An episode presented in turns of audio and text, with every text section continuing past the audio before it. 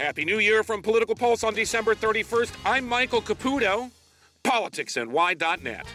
Dennis Gabryszak, are you kidding me? Albany's Joint Commission on Public Ethics took a full year to come up with a report that simply lists everything we all read in the newspaper last year.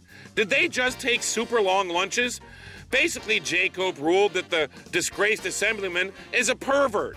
Gabryszak went to remarkable lengths to try to get laid, including flat out harassing his female employees, one after the other after the other.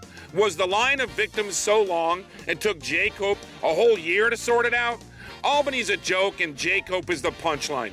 When criminal pols get to keep their huge pensions and nobody moves to change that, you know 2016 will be no different than 2015. Happy New Year anyway.